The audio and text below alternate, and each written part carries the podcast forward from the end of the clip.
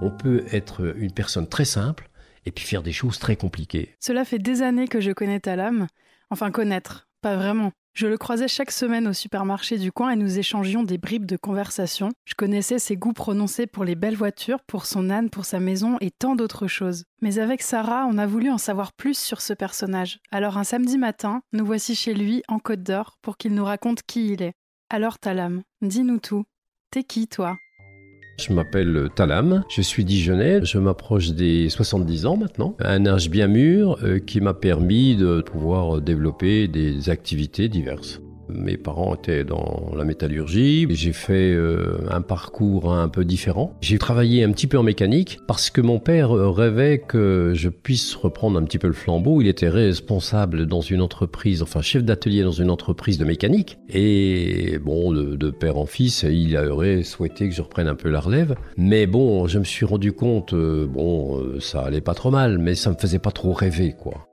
Alors, euh, j'ai commencé un apprentissage à 17 ans d'électromécanicien et je me suis retrouvé euh, embauché aux avions Robin. Et je suis resté trois ans à peu près. Donc, j'ai pu acquérir un, poste intéressant puisque j'étais contrôleur des pièces qui rentraient dans la fabrication des avions. Alors ça, c'était joli parce que le matin, c'est quand même agréable quand on arrive dans une entreprise de voir des avions euh, voler et puis surtout un atelier de montage avec l'aboutissement d'un avion terminé. Je me suis rendu compte très rapidement que c'était pas un travail lassant. Mais puisque c'était aux avions Robin à Darrois, euh, je suis tombé dans une crise euh, pétrolière à l'époque et Robin est obligé de faire des choix dans le, personnel et on s'est retrouvé avec euh, une vingtaine de personnes en moins. Donc c'était moins attrayant parce que on fabriquait des pièces d'avions pour ce qu'on appelle de la sous-traitance. Alors bon, c'était moins marrant et moi j'y retrouvais plus tellement mon l'envie, la passion que j'avais eue au début. Et j'ai rencontré un personnage qui est venu m'installer une chaudière chez moi, quelqu'un qui m'a donné envie de, faire autre chose m'a dit écoutez, je sens chez vous quelque chose de commercial? Est-ce que vous avez déjà fait du commerce? Bah, J'ai dit non, j'ai vendu une ou deux voitures comme ça. Je suis un peu, je suis très passionné de voitures. Et lui m'a dit écoutez, moi je vous propose quelque chose. Je vous donne le salaire que vous avez actuellement. Je cherche quelqu'un à Dijon qui puisse tenir un magasin avec une secrétaire et vendre des installations de chauffage chez des particuliers. Alors j'ai dit bah tiens, ça c'est une opportunité. Moi j'aime bien, j'aime les gens,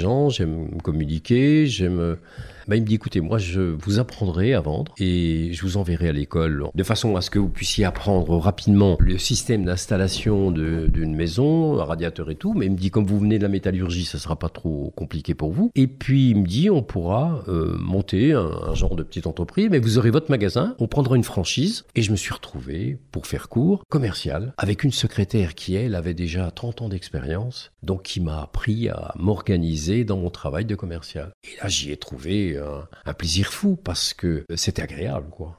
Euh, je devenais mon petit patron avec ma voiture, aller visiter les clients, mais je pouvais pas vendre tout de suite, quoi, parce que j'avais pas toutes les règles. Alors, euh, je vendais pas. Au bout de quelques mois, il me dit bon, ben, écoutez, voilà, je vais venir avec vous, et puis je vais vous dire ce qui va, ce qui va pas. Et tout de suite, j'ai compris de quelle manière euh, je pouvais arriver à à séduire entre guillemets le, mes clients. Et puis qu'ils me fassent confiance surtout. Et un an après, j'ai commencé à vendre ma première installation. Et là, j'étais content, quoi. C'est comme si j'avais fait, euh, j'étais le champion, quoi. Euh, avoir un chèque du jour au lendemain, ça veut dire que les gens vous font confiance, que vous avez bien travaillé, que vous avez fait votre travail convenablement. Et petit à petit, ben, je me suis mis à vendre bien. J'avais une trentaine d'années, j'étais très heureux dans mon métier, je gagnais bien ma vie, puisqu'il s'est passé quelques années ensuite. Et dans les années, j'ai appris, j'ai réappris, et puis, et puis bon, on faisait les portes ouvertes chez les gens, donc on, a agrandi l'entreprise, l'entreprise marchait bien, on avait envisagé d'embaucher des personnes et, des, plombiers, ce qui m'a permis pendant quelques années de, pouvoir me stabiliser dans cette profession.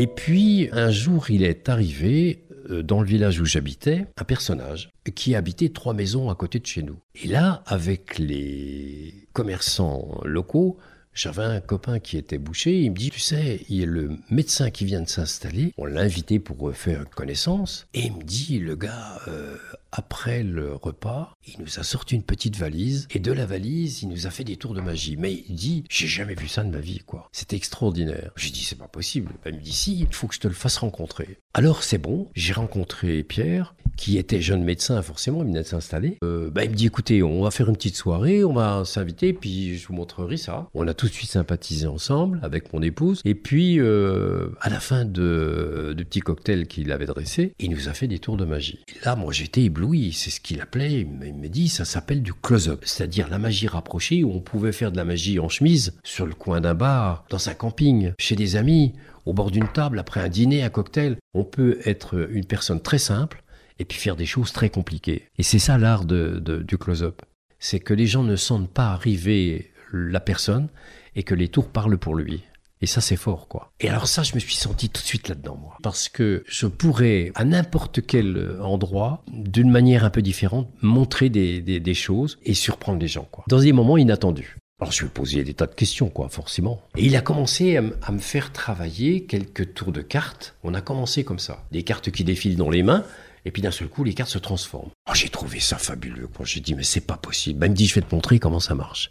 Alors, j'étais le plus heureux des hommes, quoi, parce que là, il me faisait confiance. Euh, il me dit, bah, écoute, tu garderas ça pour toi, mais ce sera pour tes copains, tu vas les surprendre, mais il faudra travailler. Alors, je me suis pas rendu compte tout de suite, parce que quand j'ai apporté les trois premières cartes qu'il m'a, qu'il m'a offert gentiment, ah, j'ai dit, je peux pas le décevoir, quoi. Et je me suis mis à travailler ça, après mon boulot, après mon travail, le soir, en rentrant assez tard, parce que bon, euh, quand on gagne bien sa vie dans ces métiers-là, euh, il faut donner de sa personne, quoi. Donc je faisais les devis quelques fois chez moi le soir pour que la secrétaire puisse les avoir le matin et les taper et que je puisse aller voir ma clientèle. Et petit à petit, c'est devenu un, petit dérivatif pour moi, une, bouffée d'oxygène en dehors de mon métier, ce qui m'a permis de, complètement m'évader dans la magie. J'ai continué à faire mes, petits tours de magie, à faire mes entraînements. Et Pierre, gentiment, le dimanche, il venait chez moi, et il frappait à 10 heures du matin, et il me dit, bah, écoute, euh, je voir ce que tu as fait dans la semaine. Alors je lui montrais, euh, il était content, quoi, parce que moi, ça, me poussait un petit peu, et petit à petit, euh, je me suis pas lassé de mon travail, mais j'ai eu une opportunité dans mon travail.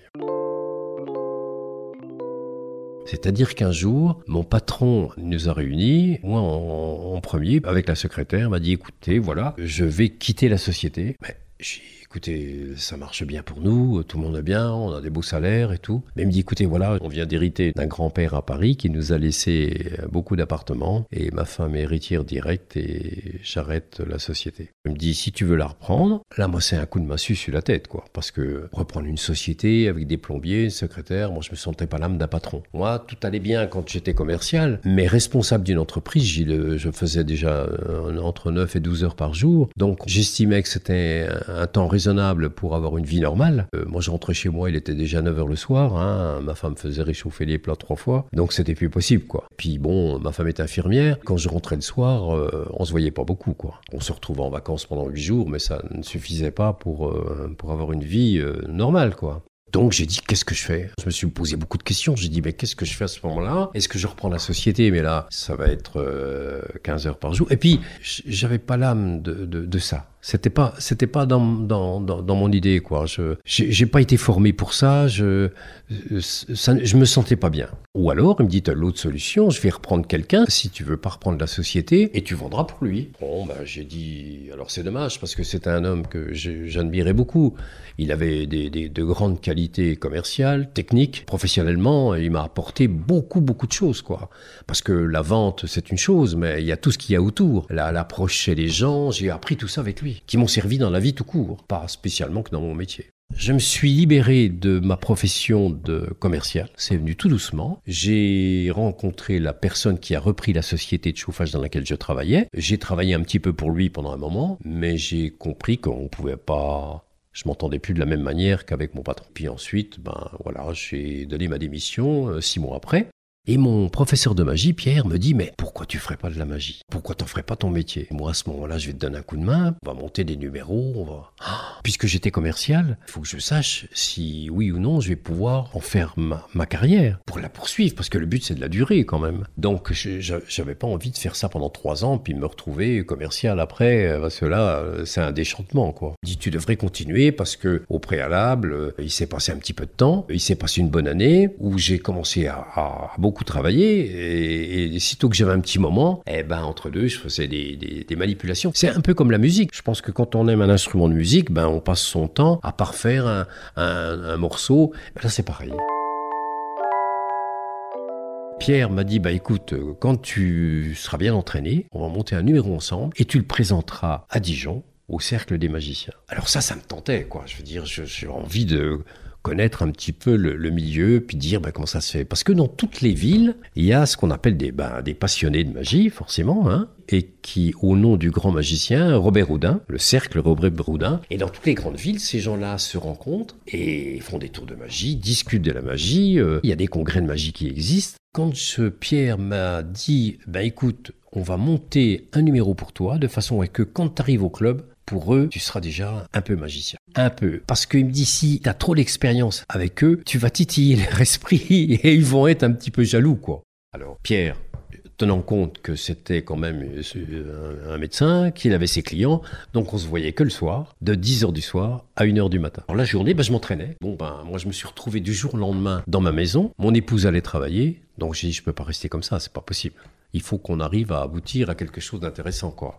Et puis je vais essayer de pousser ma passion à la vie quotidienne, à, professionnelle, quoi. Alors c'est ce que j'ai fait, petit à petit. Bon, Pierre me dit tu devrais continuer, faut faire comme ça, faut faire ci. On a monté ce numéro, on l'a travaillé pendant six mois, et quand il était bien prêt, je l'ai présenté au Cercle Robert Houdin, ici à Dijon. Le club réunissait à peu près une vingtaine de passionnés et j'ai fait la connaissance de ce fameux magicien professionnel qui s'appelait Alban William, qui travaillait lui déjà avec un numéro de colombe qui était bien, bien fini. Et quand j'ai eu fini le numéro, qui était quand même apprécié, j'ai senti tout de suite, puisque lui est venu vers moi, il m'a dit, bah écoute, si tu veux, tu viendras avec moi maintenant dans mes spectacles et tu feras ma présentation. Alors pour moi, c'était un élan, quoi. J'étais content par rapport à mon prof, mon professeur de magie, qui lui m'a dit, bah tu vois, maintenant, euh, il va falloir que tu travailles, on va faire des choses diverses, parce qu'on ne peut pas faire qu'un numéro. Qu'est-ce que je vais faire d'autre? Donc j'ai dit, il faut que j'ai quelque chose. Ben, il me dit, écoute, la magie, ça réunit ici les enfants. Et, et, tu vas avoir un outil dans les mains que les autres ne connaissent pas, c'est le close-up. Cette magie de cartes, de pièces, de petits objets que tu vas faire apparaître et disparaître. J'ai dit, bon ben, si je fais un peu de magie de scène, du close-up, pour les enfants, j'aurai un spectacle varié. Et puis, j'ai eu une chance inouïe dans ma vie, hein, parce que la vie, c'est quand même un concours de, de, rencontres, de, gens, de rencontres, de ci et ça. Et la première rencontre que j'ai faite, c'est avec ma femme, puisque Dominique, ma femme, était au théâtre à partir de l'âge de 4 ans jusqu'à l'âge de 19 ans. Elle était danseuse classique. Elle avait déjà l'habitude du spectacle, quoi. Et petit à petit, j'ai vite abandonné les petites erreurs, quoi. Et c'est Pierre qui m'a donné la puce à l'oreille, m'a dit écoute, tu sais ce que tu vas faire avec Dominique? Euh, Il me mâchait un peu mon travail, quoi. Il me donnait des idées. Euh, il me dit, on va monter une, une grande illusion d'entrée où tu vas faire apparaître Dominique dans la malle au costume. Alors tu vas mettre des costumes dans les tiroirs, tu vas faire choisir un costume par le public, tu le mets le costume dans la boîte et elle ressort avec le costume choisi. Et, là, nous, nous voilà partis avec la malle au costume, le numéro de manipulation que j'avais avec le canard, puisque j'ai été chercher un petit canard d'un jour, il fallait que le canard soit, soit, soit proche de la naissance, puisque je remplace sa mère. Et puis pendant, pendant euh, deux, mois, bah, je l'ai tenu dans, dans, dans, mon, sous mon gilet, et on voyait juste son museau. Alors on a monté ce numéro, et puis on l'a présenté. Et Alban William, le magicien professionnel que j'ai rencontré, qui lui me tendait la perche parce que il me trouvait des spectacles et j'ai reçu mes premiers cachets. Mais, mais euh, il fallait que je fasse mes preuves, quoi. Alors, petit à petit, William euh, voyait bien que ça marchait bien pour nous, me donnait des conseils aussi, parce que il avait déjà 15 ans, 10, 10 12 ans d'expérience par rapport à moi.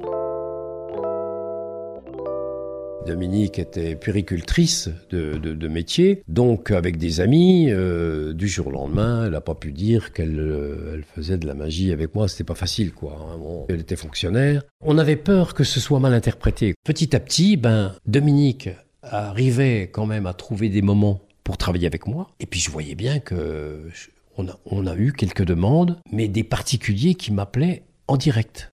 Alors maintenant, il va falloir bâtir euh, une organisation comme une entreprise. Une entreprise, on vend du chauffage, mais aussi on peut vendre du spectacle. Il faut parler comme ça. C'est malheureux, mais c'est comme ça. Hein la vente, euh, voilà. Donc moi, le commercial m'a servi beaucoup, quoi. La manière est la même. Hein moi, j'ai mis mon petit costume. Je suis allé visiter les établissements qui sont susceptibles de m'engager. Les châteaux, les hôtels, les organismes, les mairies. Je suis allé voir les associations. J'avais mis au point une petite technique. Je prenais le, téléphone et je prenais contact avec la secrétaire et puis j'ai écouté, voilà, je suis magicien. Euh, si vous vous avez l'occasion d'avoir des demandes, je vais vous laisser ma carte. Est-ce que je pourrais rencontrer la personne qui puisse me permettre de discuter un petit peu et puis vous montrer ce que je fais? Ben, euh, une fois sur deux, j'avais un rendez-vous, quoi. J'allais sur place, je leur faisais quelques tours de magie, je m'arrangeais pour que ce soit des tours qui soient euh, canons, de façon à ce que les gens se souviennent de moi, et puis je laissais ma carte. Et 15 jours après, je leur téléphonais, ben, je leur disais, bah alors, ben, ils me disaient alors quoi ben, Je dis, vous me faites pas travailler alors les, gens étaient surpris, ça se terminait par un sourire, par une petite blague. Euh, j'appuyais un petit peu, je leur disais, bah, écoutez, voilà, si vous avez un cocktail, la première fois, je viens le faire chez vous. Je vous demande rien, je vous demande simplement la permission de poser quelques petites euh, cartes publicitaires, mais sur des endroits discrets. Et puis j'ai commencé comme ça. Les gens ont pris contact avec moi,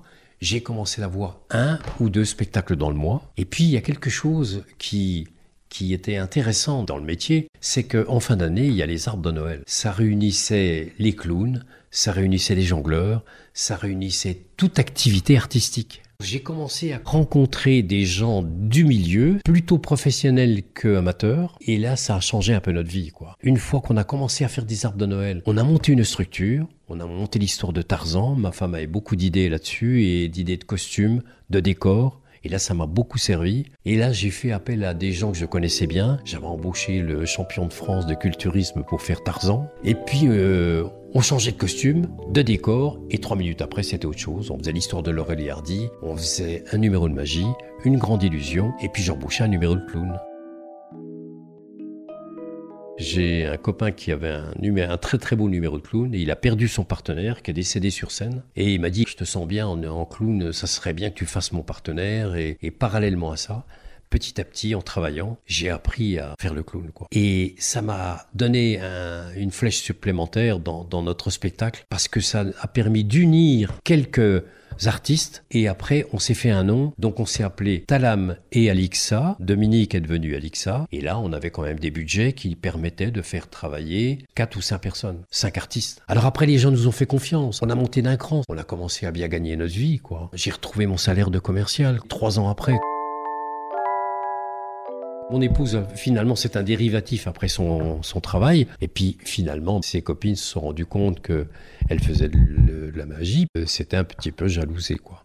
La magie, c'est un, des premiers métiers artistiques où les gens vous posent des tas de questions après. Euh, comment vous avez appris alors il fallait bâtir une petite histoire, quoi, parce que je pouvais pas dire que mon professeur était médecin. J'étais obligé de raconter quelques petits mensonges, quoi. Mais bon, c'était anodin, c'était pas méchant, quoi. Pour les gens magiciens, c'était aussi un peu manipulateur, puisqu'il y en a qui faisaient du pickpocket. Dans la tête des gens, c'était pas tout à fait un métier sérieux. Quand on dit médecin, magicien, c'est pas facile, quoi, parce que pour les gens, un médecin, c'est pas un magicien, quoi. C'est, c'est complètement à l'opposé. Les gens l'ont pas su tout de suite. Moi, je me souviens, mon père était encore vivant quand euh, je lui ai dit que je faisais des tours de magie, mon père était stoïque, quoi. Parce que euh, là, la magie, pour lui, c'était pas ça. La magie, c'est la magie, gagner sa vie, c'était, c'était aller au travail tous les matins dans une entreprise. Voilà. Il comprenait difficilement, mais moi, j'ai continué. Je suis resté sur ma route.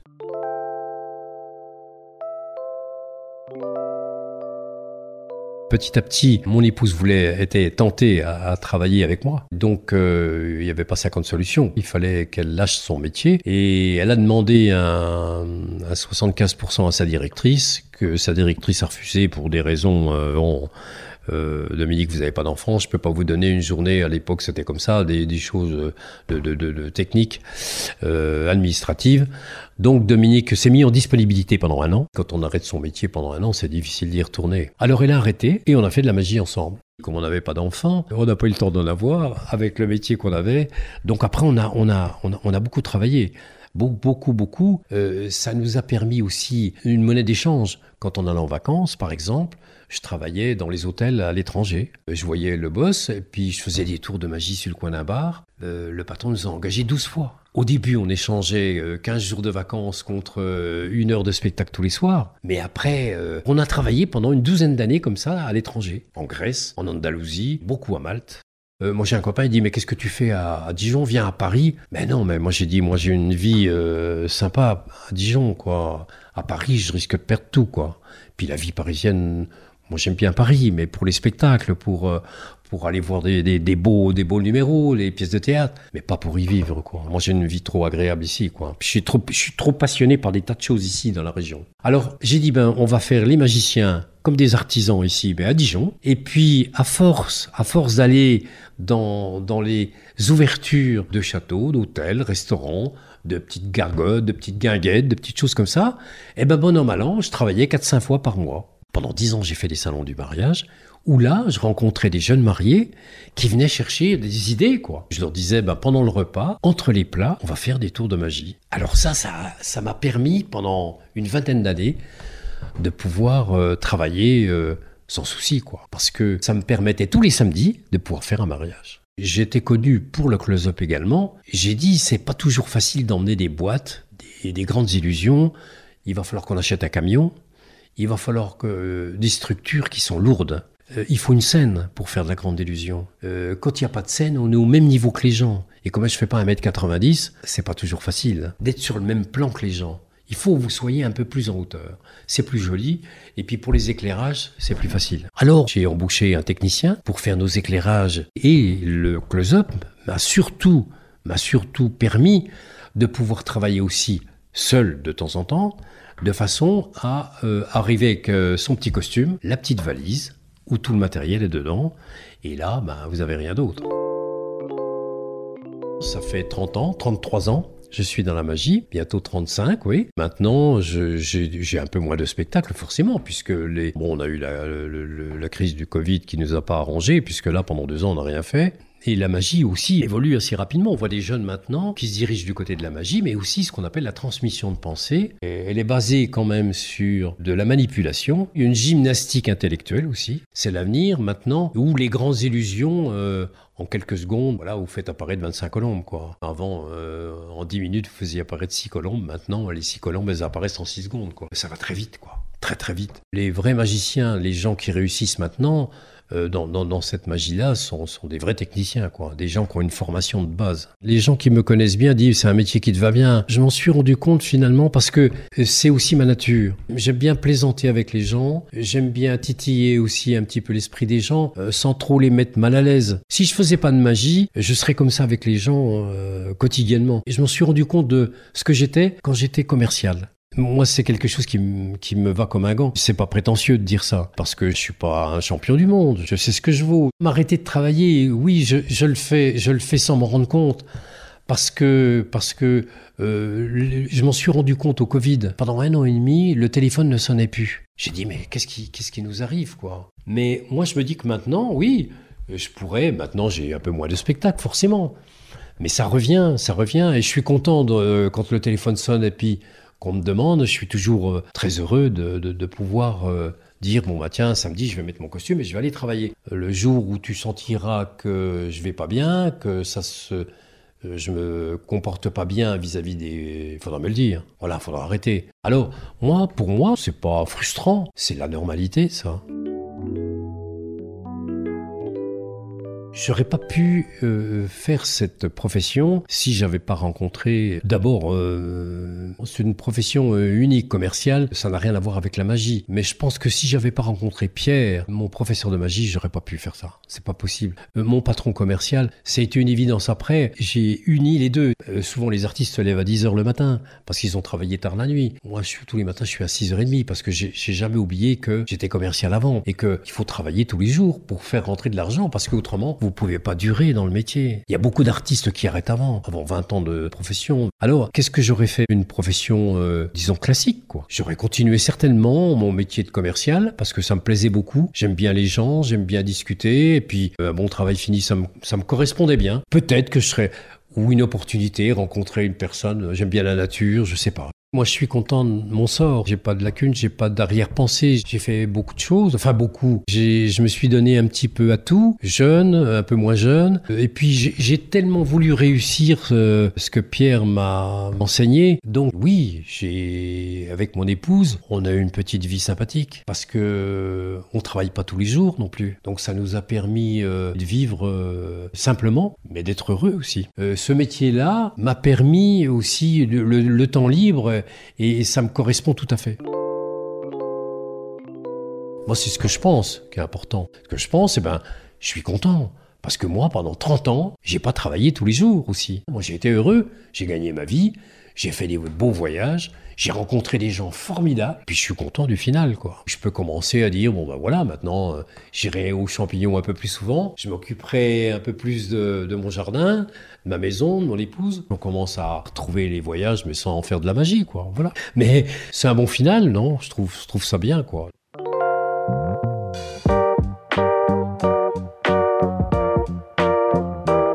À la fin de l'enregistrement, Talam nous a fait quelques petits tours de magie sous nos yeux ébahis. Malheureusement, un magicien ne révèle pas ses secrets, mais il peut révéler qui il est. Alors merci Talam de t'être confié au micro de T'es toi? T'es toi? est un podcast réalisé et produit par Sarah Chevalier et Emma Lahal. La musique a été composée par Hugo Beltramo.